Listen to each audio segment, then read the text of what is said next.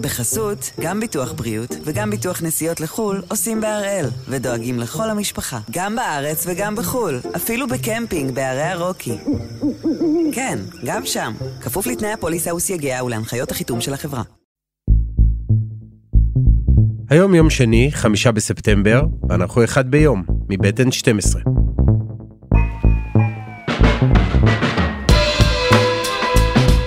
אני ירון אברהם, ואנחנו כאן כדי להבין טוב יותר מה קורה סביבנו, סיפור אחד ביום, כל יום.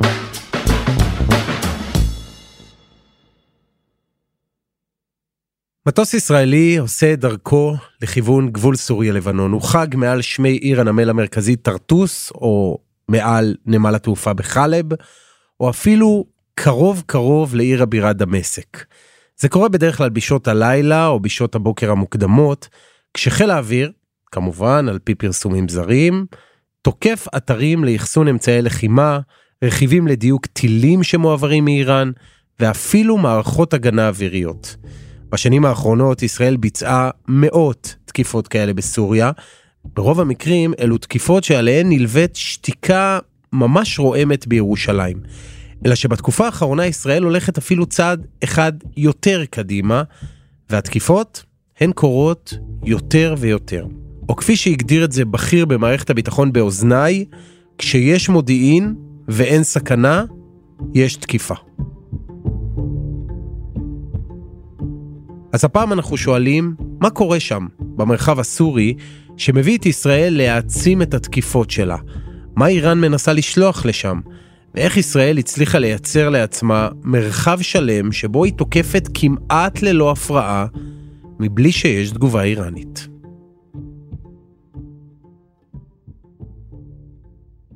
ניר דבורי, שלום. שלום ירון. אז תראה, בשבוע האחרון אנחנו שומעים על עוד ועוד ועוד תקיפות בסוריה. מה קורה שם?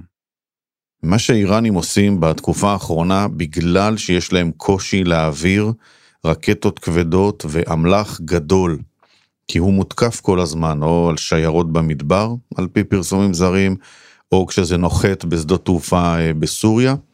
אחד הדברים שהם התחילו לפתח ממש בשנה האחרונה, זה הקמה של אה, בעצם מפעלים או סדנאות, גם בסוריה, גם בלבנון, גם בתימן, ושם בעצם להביא את החלפים ואת הרכיבים הקטנים יותר, הקלים יותר להברחה, והרכבה מתבצעת על אדמת אה, אותן מדינות.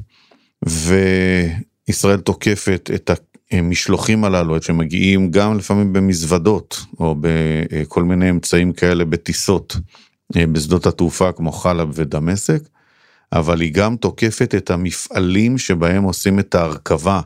זו למשל הייתה התקיפה בשבוע שעבר במסייף, במערב סוריה, יש שם מכון אה, מחקר, הם אה, בעצם כמו רפאל של סוריה, ושם הם ניסו להקים כאלו מפעלים, חלקם מתחת לאדמה, והמפעלים הללו הופצצו. אנחנו רגילים לחשוב ניר על איראן כעל סכנה לפצצה גרעינית, אבל פה אנחנו מדברים על משלוחי נשק. איראן עושה למעשה שני מהלכים שהיא עושה אותם בו זמנית. היא רצה ומנסה לפתח יכולת גרעינית ולהרכיב יום אחד אולי פצצה.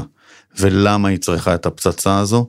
כדי שזה יאפשר לה את ההתבססות ואת ההשתלטות על המזרח התיכון. וזה איזשהו בעצם כלי הגרעין שיאפשר לה את מה שהיא קוראת לו ההגמוניה וההתפשטות השיעית באזור שלנו. ובשביל זה היא צריכה את זה. והיא יודעת שיהיה יותר קשה להתעסק איתה אם היא תהיה אה, עם איזושהי מטריה גרעינית. ולכן ישראל פועלת בשני הערוצים במקביל, למנוע מהם גרעין למנוע מהם התפשטות. אם יש למישהו עוד אה, אטלס בבית והוא פותח את מפת המזרח התיכון, הוא רואה שם ארבע מדינות שכתובות, יש להן שם, אין כאלה מדינות. לא לוב, לא תימן, לא סוריה ולא עיראק. בכל המקומות הללו פועלת איראן כדי לערער את המשטרים, לפרק אותם ולהחליף אותם בשלטון שיעי שהוא תומך איראן. ואל מול הדבר הזה, ישראל פועלת. לא לבד, צריך לומר, אחד הדברים החשובים זה הקואליציה שישראל בנתה עם מדינות המפרץ ומדינות ערביות מתונות, שהתכלית שלה היא לחימה בדיוק בזה, והבידוד של איראן. אז אתה אומר שמדובר בהברחות של האיראנים, הברחות שהולכות ומתגברות, וגם הופכות ליותר מתוחכמות, ובכל זאת, אנחנו רואים יותר תקיפות בסוריה מאשר בעבר. למה עכשיו? משהו במדיניות הישראלית השתנה? יש פה חלון הזדמנויות לפעול. גם ההיחלשות של רוסיה מושקעת יותר באוקראינה, היא הוציאה את סוללת ה-S300 שיציבה בסוריה ושלחה אותה ככל הנראה לאוקראינה, כי יש לה שם מצוקה עצומה. יש להם מצוקה של כוח אדם ושל אמצעי לחימה. כמה שזה נשמע בלתי נתפס, זו האמת. ולכן הקשב שלהם וגם חלק מהציוד והאנשים שלהם עכשיו אה, מוסעים או מושתים לשם כדי להשתתף במאמץ המלחמתי, וזה מוריד קשב שלהם מסוריה. גם אה, אנחנו רואים את הרוסים שדוחקים באיראנים ואומרים להם את המיליציות שלכם תרחיקו ותוציאו אותם החוצה מסוריה כי זה פוגע באינטרסים שלנו. זה מעלה את כמות התקיפות הישראליות, לזה הם מתכוונים. וגם האיראנים ששוקלים עכשיו ומחשבים מסלול מחדש, איך לעשות ומה לעשות, כי חלק אה, ניכר מהתוכניות שלהם פשוט לא uh, מתפתח כפי שהם היו רוצים. זה שהרוסים מפנים משאבים לאוקראינה, את זה הבנתי. אבל למה תקיפות ישראליות פוגעות עכשיו באינטרסים שלהם בסוריה? לפני עשר שנים, קצת יותר, כשנפתחה מלחמת האזרחים בסוריה, שתי מדינות רצו להציל את אסד, האיראנים והרוסים, כל אחת מאינטרס אחר לגמרי. לאיראנים זה שבר את הציר בין טהרן לבין אה, לבנון.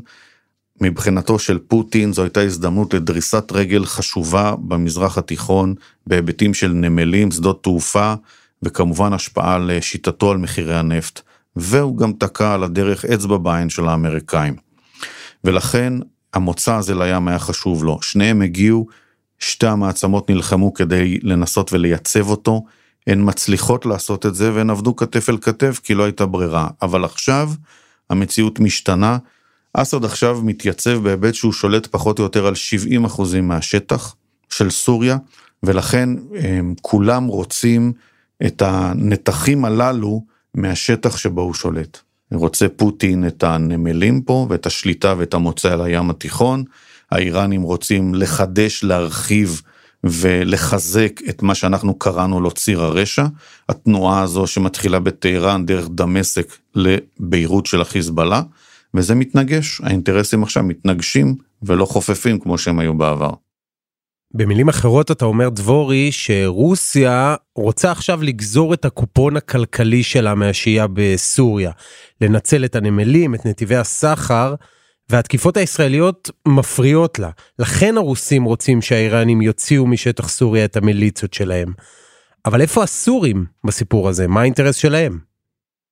את הפעילות הזו שחיל האוויר עושה בשמי סוריה או בשמי לבנון, זו למעשה מה שמיוחס אה, לישראל אה, במרחב הזה. הסורים מנסים אה, לעצור. איך הם עושים את זה? הם יורים הרבה מאוד נ"מ על המטוסים התוקפים. אחד ממערכי ההגנה האווירית הכי צפופים בעולם נמצא בסוריה, והוא אחד הפעילים שבהם. בשנתיים הללו שחיל האוויר תקף מאות פעמים בסוריה, נורו לעבר המטוסים הישראלים למעלה מ-1600 טילי נ"מ.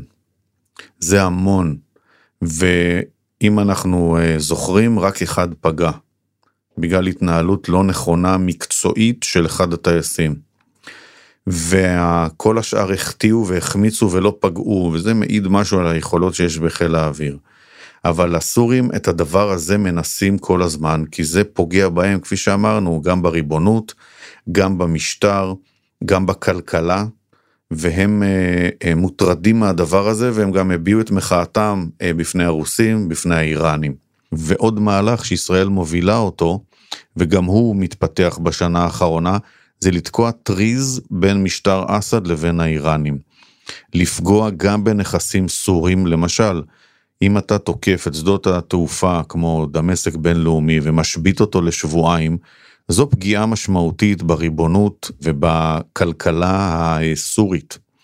ואתה מסביר למארח אסד שכל פעם שהוא מכניס אורחים האיראנים, הוא ישלם בעצמו, והופך את העניין הזה ללא כדאי מבחינתו, ומייצר מתח בין שני הצדדים הללו, ומגביר אותו ומרחיב את הטריז הזה, ולכן כשאתה מזהה שהפעילות הזו היא מצליחה ואפקטיבית, אתה מנסה להרחיב אותה.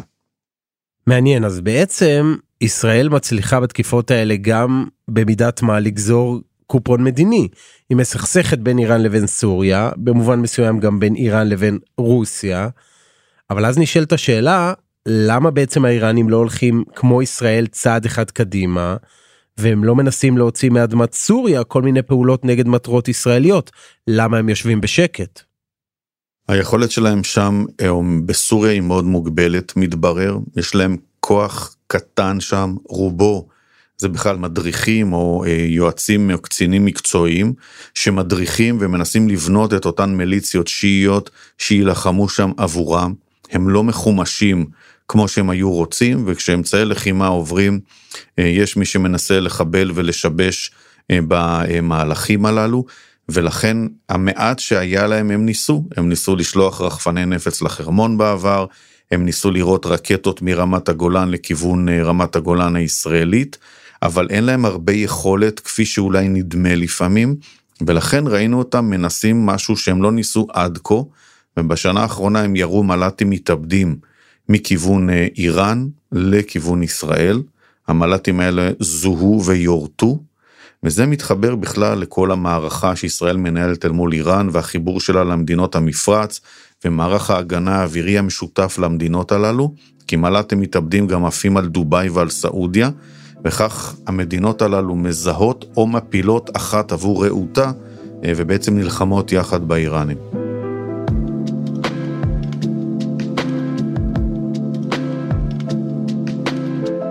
אז יכולת הביצוע של האיראנים משטח סוריה, הבנו היא מוגבלת למדי. זה אולי גם מסביר את העובדה שהם שותקים כשישראל מבצעת את התקיפות. אבל למה ישראל שותקת? חסות קצרה ומיד ממשיכים.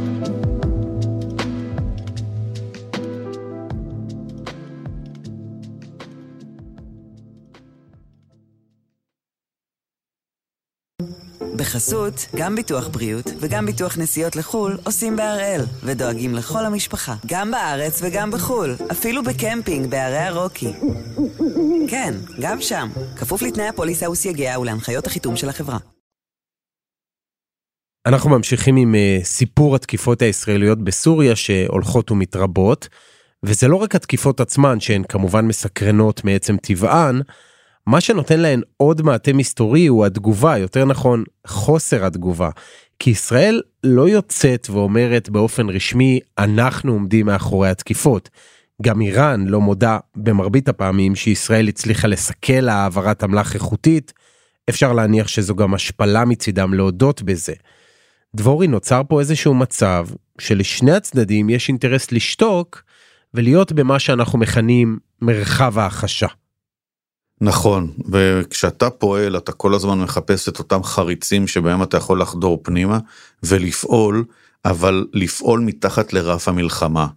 זאת אומרת, אתה פועל ומכה את הצד השני, ואתה דואג שהפעולות הללו יישארו בדיוק באיזשהו מרחב שמאפשר לך גם לפעול, אבל לא להידרדר למערכה כוללת. וצריך להסתכל על הזירה עכשיו שמתפתחת, וזה קשור גם להסכם הגרעין. אם האיראנים אה, יוכלו אה, בעקבות הסרת הסנקציות לעשות הרבה יותר כסף, מדברים על 100 מיליארד דולר בשנה ממכירת נפט, הם יוכלו לתמוך הרבה יותר את ארגוני הטרור במזרח התיכון. וזה יגביר באופן טבעי את הפעילות הישראלית.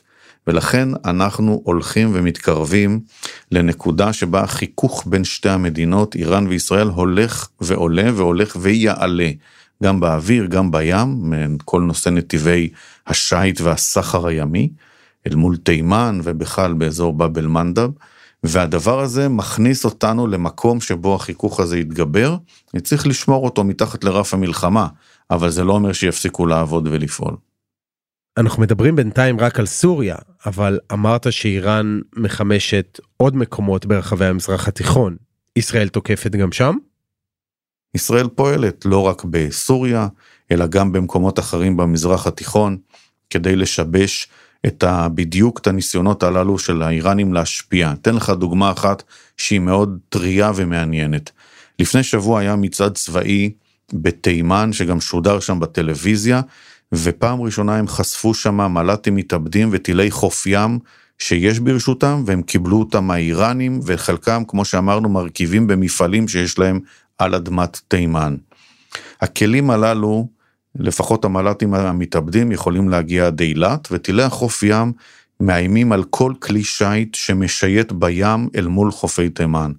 עכשיו, אם אתה מסתכל על הכלכלה העולמית, 25% מהסחר הימי העולמי עובר באזור הזה בדרכו לאירופה. פגיעה באונייה שם, ישראלית או לא ישראלית, זה לא משנה, תאמיר את מחירי הביטוח. אתה על הקאיה שלך תשלם אולי 30% יותר. וזה אירוע, וישראל את זה מסבירה לעולם, הוא בעיה של הכלכלה העולמית, הוא בעיה של אירופה, הוא לא רק בעיה של ישראל. ולכן אתה שואל את עצמך, למה ישראל עושה תרגילים עם מדינות המפרץ וארצות הברית בים האדום, ולמה ישראל מחזיקה שמה סטילים וצוללות, ואתה מתחיל לקבל תשובה למה הנוכחות הישראלית הולכת וגוברת במרחב הזה. תראה, ואנחנו בימים שבהם לא ברור מתי ואם ייחתם הסכם גרעין, אבל בוא רגע נצא מנקודת הנחה שייחתם הסכם כזה. זה יחליש את היכולת של ישראל לפעול נגד הפעולות של איראן במזרח התיכון, או שאין קשר בין הדברים? ישראל אומרת שלא, ואני מעריך שיש דברים שישראל תוכל לעשות, ויש דברים שהיא לא תוכל לעשות. למשל, ישראל תתקשה לפעול או להסביר למה היא פועלת כנגד עניין העשרת האורניום. זה ליבת ההסכם, אין צנטריפוגות לפי ההסכם, הן מוקפאות, האורניום המועשר מוצא מאיראן, אין סיבה לכאורה לתקוף לא בפורדו ולא בנתנז, או לשלוח לשם התקפות סייבר. אבל בהיבטים אחרים של פיתוח טילים בליסטיים על ידי איראן, של העברת נשק ברחבי המזרח התיכון, לכל הדברים האלה ישראל אה, לא מחויבת, והיא מצהירה על כך, והיא גם תמשיך לפעול.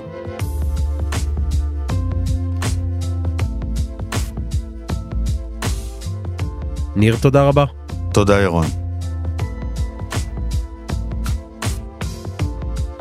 וזה היה אחד ביום של N12. אנחנו גם בפייסבוק, חפשו אחד ביום, הפודקאסט היומי.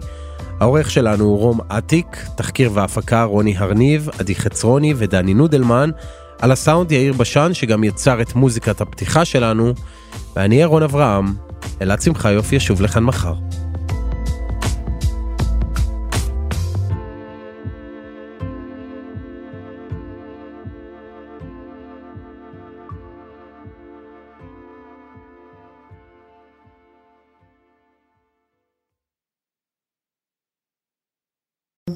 בחסות, גם ביטוח בריאות וגם ביטוח נסיעות לחו"ל עושים בהראל, ודואגים לכל המשפחה, גם בארץ וגם בחו"ל, אפילו בקמפינג בערי הרוקי. כן, גם שם, כפוף לתנאי הפוליסה וסייגיה ולהנחיות החיתום של החברה.